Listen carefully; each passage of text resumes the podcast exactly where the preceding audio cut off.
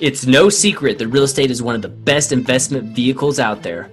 But with all the current uncertainty, how do we know when and where to put our hard earned money to work for us?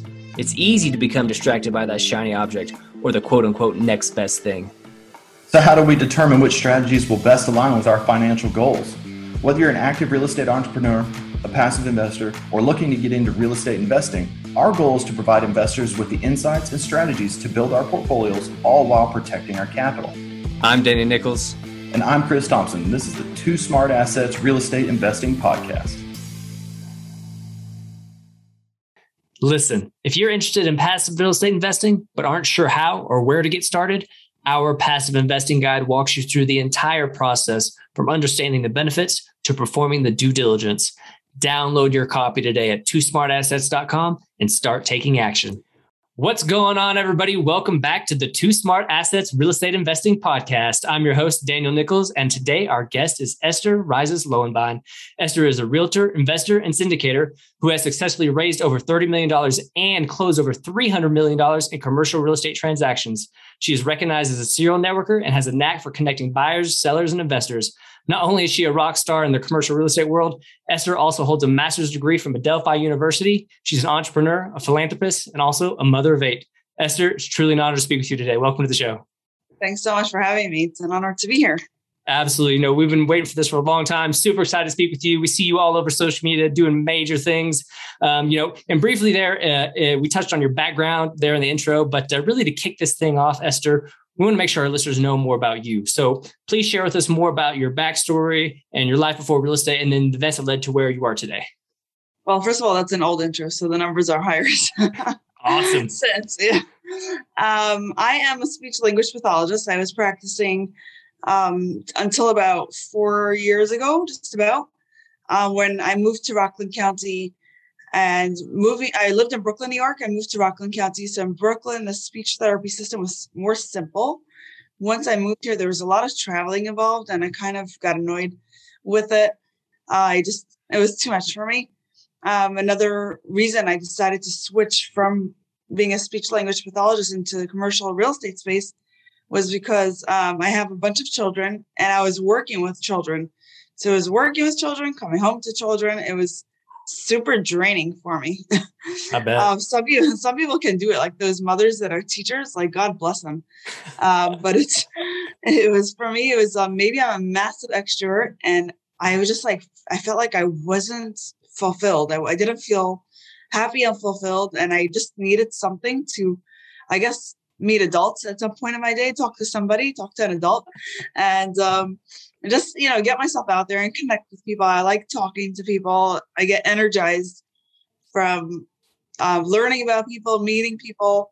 So i kind of dived into the space without having any mentor or anyone that inspired me to go into commercial real estate. I kind of landed here. Like we have no idea how it happened but i but i'm here. Um i get i i guess i was looking for a job that was going to fit my need and my um, my personality. So here we are. Yeah, and I'm not coming back. oh, so, so you're good to go. I love to hear that. Oh, yeah. You know, and that's that's an interesting story. And I love hearing that. You know, we really love to hear people's stories about the transitioning into real estate, right? Because, you know, from person to person, some of the reasons for transitioning, they might be similar, right? I mean, from person to person, but really the stories and experiences are so different, including yours, right? So, so I'm kind of curious, your experience, you know, coming from speed speech pathology into real estate you said you kind of landed in there. Uh, what was that transition like for you? Were you nervous? Were you excited? Was it smooth transition? Did you run any speed bumps? What was that like for you? Yeah so many speed bumps. Uh, uh, i like that term actually. Um, i started on the residential end as a broker and there's a lot of brokers in my area and for several reasons it just wasn't working out. So i, I actually always wanted to start in the commercial space um, but the broker that i joined um, with said you need to start on the residential side. I was like, that doesn't really make sense. They're two totally different um, fields, but no problem. I don't mind learning the residential. Sold a few homes. Um, I still like that aspect, but I like commercial so much better. Um, it's more like practical, down to earth, like yes or no. It's more, um, it's, it's less emotionally based than than residential. So I got into the commercial space about a year and a half ago, beginning of COVID time, one of my clients had asked me, one of my clients that I sold a property to had asked me to help them find a JV partner, an equity partner. Um, so I tapped into my network of people that I was working with, and within two phone calls, I found him an equity partner. And I'm like, wow, this is really cool. Um, I can totally do this. Um, so fast forward, I've raised over 40 million from JVs and GPs that I've connected. Um, and I decided to take it to the next level and start a private equity fund to raise from LPs as well. So right now I'm raising from LPs, JVs, GPs, pretty much anyone that wants to invest in commercial real estate from 50,000 and up. I have an opportunity for you. Um, and I am loving just connecting people. And I started, oh, obstacles that I ran into. So the initial thing is you just need to know things when you get into the space, right? You're expected to know it all um, when you step foot in, right? If you're dealing with a buyer or seller, you have to know what you're talking about. And everyone does start out at zero base level. But when you're talking to big buyers or sellers or big investors, you have to know what you're talking about. So that was a big challenge, like learning everything at a record speed. So I started um, listening to podcasts and reading books, talking to people, asking questions, um, just like trying to do whatever I can to learn everything because I knew nothing about finances before this. Like I knew about speech language pathology and I knew about being a mom, and that was about it. Um, like my husband and I had this running joke between us that we were in a workshop. He would work and I would shop. Um, the extent of my financial knowledge was just swiping the credit card. Um, I so I love it. Yeah, so I also like really wanted to learn more. Uh, that was another pull that got me into it. Um, like when we bought our first home, I didn't even know what a mortgage was at the time. That's how crazy things were. Um, so I quickly, quickly learned. I listened to so many podcasts and um, I'm loving the journey. I feel like I became like a little ADD and I just can't stop learning and, and doing and invest, investing and connecting. So I'm absolutely loving the space. Yeah. And I think it's, yeah. You got an amazing story and I love that. So I want to backtrack a little bit and touch on a few things. First of all, uh, I do want to touch on the fund, but we're going to get to that a little bit later. Um, in terms of when you, you said you made it into commercial real estate, was it about a year and a half ago when you first got into commercial real estate? Is that, is that accurate? More uh, before that, it's been more. I, I can't pinpoint exactly, but it's definitely been been longer than that. Yeah. Okay, so so I want to backtrack to another thing too. So uh, I'm familiar with a lot of uh, residential real estate real estate agents. You know, I kind of um, I know quite a few of them, and I know people who've wanted to get into commercial and stuff like this. But it seems like most of them do start in residential. And you know, like you said, you really didn't want to start into residential. You want to go straight to commercial. Why do you think you were kind of pushed into going into residential? Why is that kind of like usually the first step, and maybe the only step for some sales agents in real estate? People think that it's it should be the first step, it shouldn't because they're two totally different animals. Um, residential sales and commercial sales are totally different. There is a lot of similarities. So technically, you can get your start on a smaller scale, um, but they are very different. It's um, commercial real estate comes down to the numbers. Do the numbers match up? Residential real estate is more emotionally based um, where you know mm. people are buying based on what they like. Obviously, the process of you know the deposit and all of the, con- the contracts and everything involved is similar. But uh, I just didn't want to be a marriage counselor or a psychologist, so um, so I'm you know have to maintain it for my own life, not for others. And I just like you know, but I was like bottom line, I'm very realistic, down to earth. Does it work? Does it not work? Finished. Yes, yes. No, no. Move on. Right. Um, but I, I don't know why people um, think that you have to go into residential first. If you have proper training in commercial, um, go straight to commercial. Right. And I totally agree with that. But I do see it common that a lot of people do start in residential. I guess maybe they think it's easier or something, right? But just to your point where you're saying earlier, you know, uh, commercial side, it's very objective, right? There's less, there's less uh, subjectivity, you know, emotions and stuff. It's all about the numbers. And if the numbers make sense, then that's what it is. That's commercial real estate. So I love that you brought that up. And, and you know, since point, you um, go ahead. Yeah, no, just another point I just thought of is that maybe people start in residential because it's with, it's their local, uh, meaning they start with mm. where they mm. live.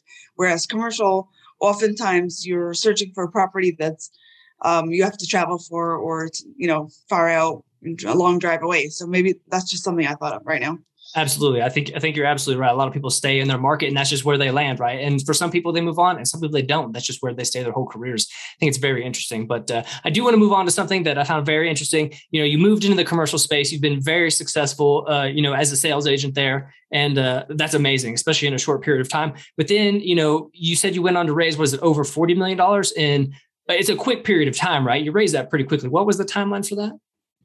Uh, well, since beginning of COVID. So what is it like? Uh, 19 okay. Months? Yeah. So that well, even, it was even shorter. Like um, 30 of it was within eight months. And then, uh, yeah, it was, I have so, to calculate exactly how much, but it's over 40. so, so I have a question. So, so, you know, you said you raised that 30 million in an eight month, eight month period. Had you, had you have raised any capital before that eight month period at that point? None.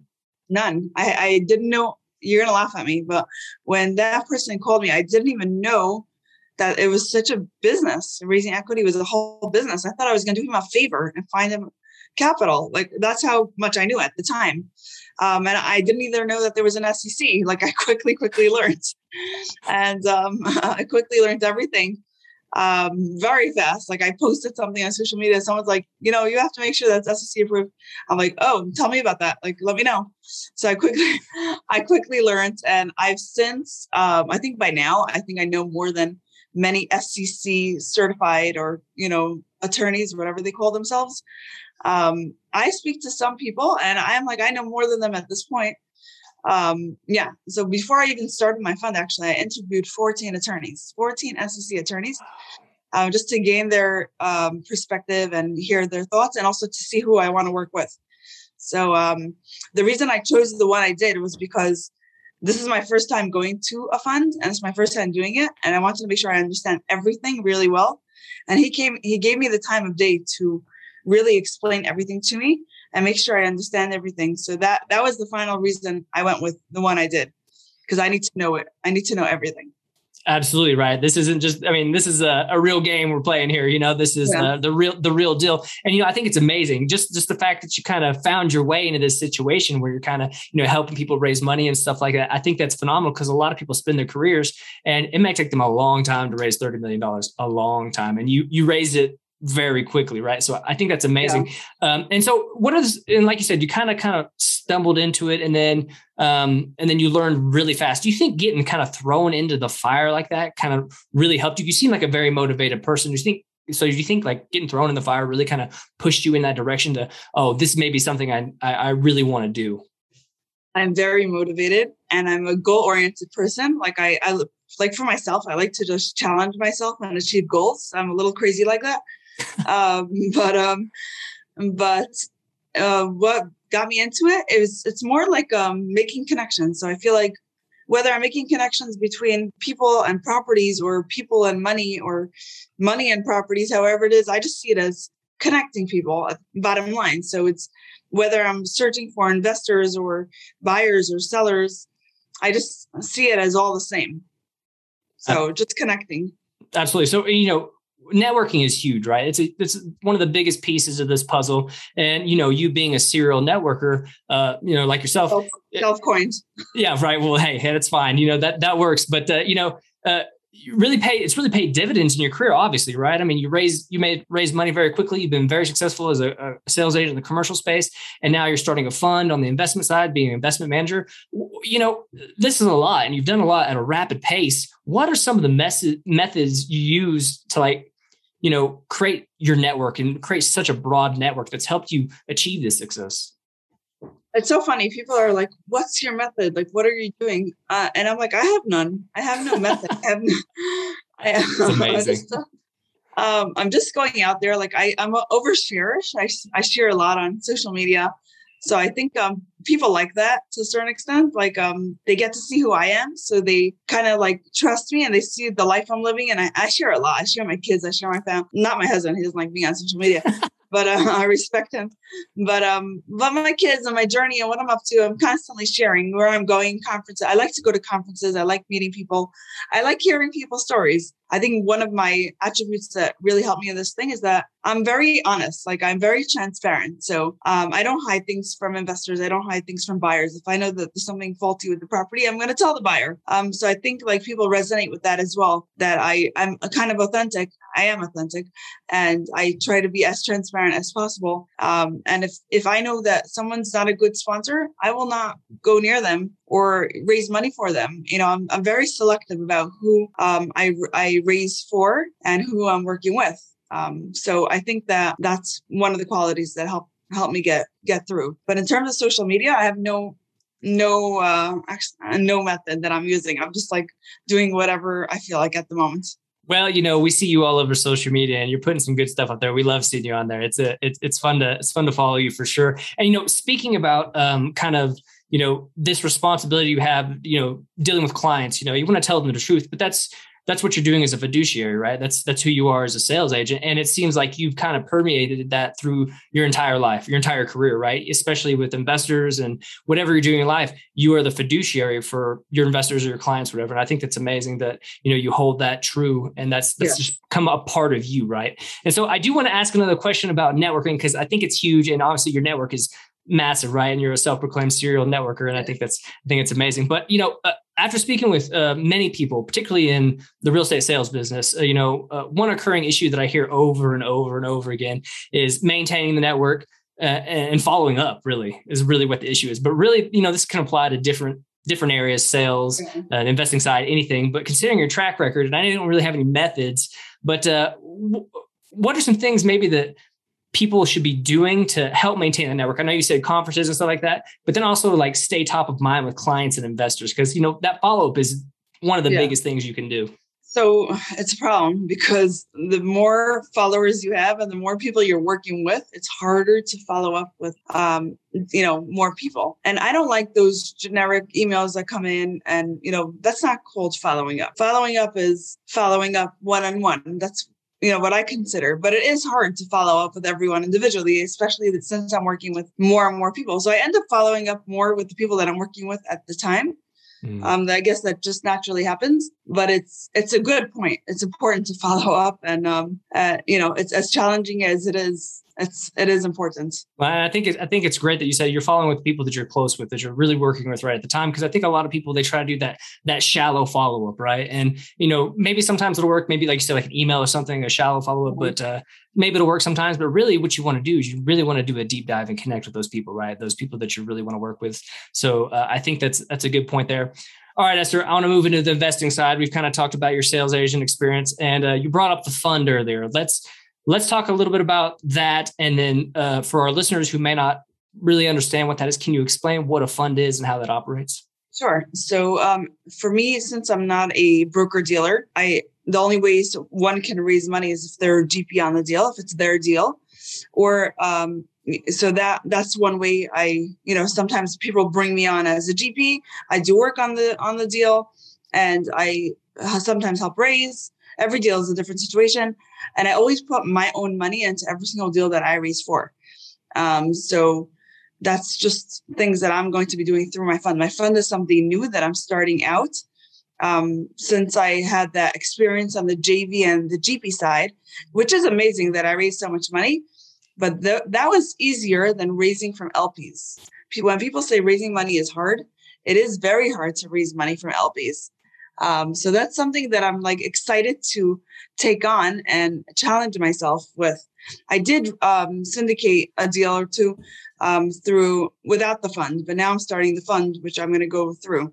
So I can either raise, um, I could either go in as a GP or I can go in as an accredited investor into deals.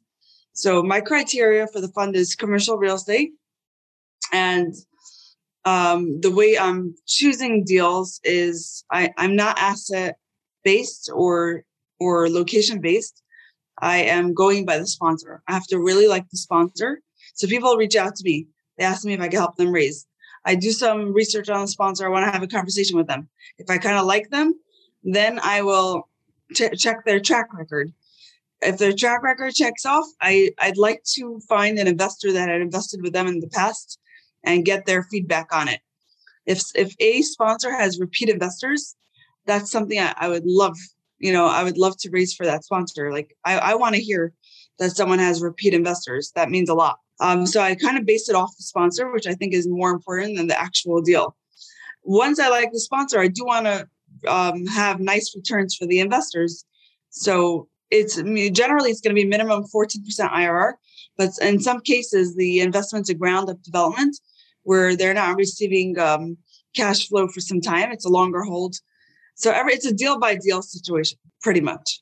But a commercial real estate with good sponsors. That's my criteria. I love that. You know, and you know, being a passive investor myself, the the main thing is uh, the sponsor, right? I mean, he's gonna, that the sponsor is going to make or break the deal. You could have a, a, a, great deal and a bad sponsor, and that deal just goes down the toilet. But then you know, you have a mediocre deal or just an okay deal, and a great sponsor, they're going to turn that thing to a diamond, right? So I think that's that's a great point you made about bringing uh, the sponsor. Do you have something you want to add to that?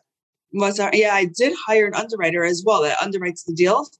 Um, so once I like the sponsor, um, I have to make sure the deal is a solid deal. So I hired a top uh, lender that's going to be underwriting my deals um, to make sure that it's you know that it's worthy for me to bring in investors. And like I said, I invest in every single deal that I raise for. So I have to really like the deal in order to raise for it.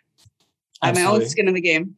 Absolutely. I love to hear that. You know, as as a passive investor, you know, getting in to deal with other people, hearing that they're investing their own money, I think that's that's amazing. You know, especially if it's a fund of funds model, if it's a syndicator, uh, just having having that person who's who's helping facilitate the deal, put their own money, like you said, put their skin in the game, I think is is absolutely critical. And uh, I love to hear that, uh, Esther. So love to hear you're putting that fund together. I do have a couple, just one more quick question for you. Um, I got to ask this. So you know, you're you're an entrepreneur, you're a philanthropist you're a mother of eight, you're a commercial sales agent, you're you're starting your own fund. How do you do it? I mean, I just got to ask, how how do you do it? I mean, that's just it's crazy. That's so much. Yeah, I'm probably the craziest person you'll ever meet. um, um, how do I do it? Um, I work hard. I work really hard. Um, I work around the clock in between my kids. Obviously, my kids are priority. Uh, yesterday, I really wanted to go to some events and I signed up for it. My kids like just wanted the day off and they planned this whole thing themselves. And I'm like, okay, sure, no problem. Whatever. I bit my tongue and we went out with them. Um, and I missed the events, but you know, work can work can wait. That's the nice thing about this. I mean, obviously you have deadlines that you have to abide by, and those things I make sure to meet. But you know, an email that can go out a half hour later, my kids will come first. So that's um, you know, my kids are always priority. I have help at home. I have someone that cleans my house. So if you come in and it looks messy, I don't really care. Um, like I, I stopped looking at the mess because um, there's only so much I can do. Um, I have some help cooking. Uh, last the last year has been insanely busy, so I didn't have much time to cook. Um, I try to delegate as much as possible. I am still learning how to delegate. It's not my strong point, um, but I'm trying so hard and it's hard. It's a lot of work. It really, really is. I love what I do, but I work a lot, like around the clock. My my calendar is like set minute by minute. Sometimes on some days, like I have to write everything down, or it doesn't happen. So um, yeah, my calendar's my second Bible. I love to hear that. You know, I, th- I, think it's amazing what you're doing. You know, to, to, be able to do all that, have raise a family, eight kids, you know, and be able to do those things. I think it's absolutely amazing. Uh, you're a rock star for sure. And I want everybody listening to know that if you think you don't have time to do something, just go, just go talk to Esther. You know, go go follow her on social media, to see what she's got going on. I promise you, you have time to get it done. Uh, Esther, if Esther's doing it, you have time. So I just want to say that's awesome, Esther. Uh, love They'll to hear get that. tired just watching me. there you go. There you go. I love to hear that. Uh, Esther, you know, it's been great, uh, you know, hearing your story, getting to know more about you and what you got going on. But before we get out of here, we want to take some time and shine the spotlight on you. So you told us a little about your fund. Tell us a little bit more else you got going on and how our listeners can get in contact with you if they want to do so. Sure. So I have currently, I have so many deals that I'm direct to the sponsor that are looking for equity. Um, so um, as my list of um, need grows, I'm, I'm, looking to increase my list of investors that are willing to sponsor, uh, willing to partner with amazing sponsors, um, and that I, I, connect them with, and I can vouch for many of them. Um, so that is an opportunity for anyone that wants to invest in commercial real estate, whether they're they want to go in as an LP, a JV, or a GP. Um, you can find me on LinkedIn. I'm pretty active over there uh, as Esther Rises Lowenbein. On Instagram, I am SD I believe. Um, Facebook, SD. You can email me at sdrises.com. I have a website that's not active at the moment, but it's estherrises.com. Um, I'm all over social media. Besides for Twitter, it's not good for my health. I love to hear that. I love to hear. So, our, our, Esther, we're going to make sure to put all that stuff in the show notes so people can reach out to you, get a hold of you, uh, see what you got going on. I know you got a crazy life, so they can they can witness that. Love to see it. But uh, all out there. Esther, it's been great having you on the show. Really appreciate you talking with me today.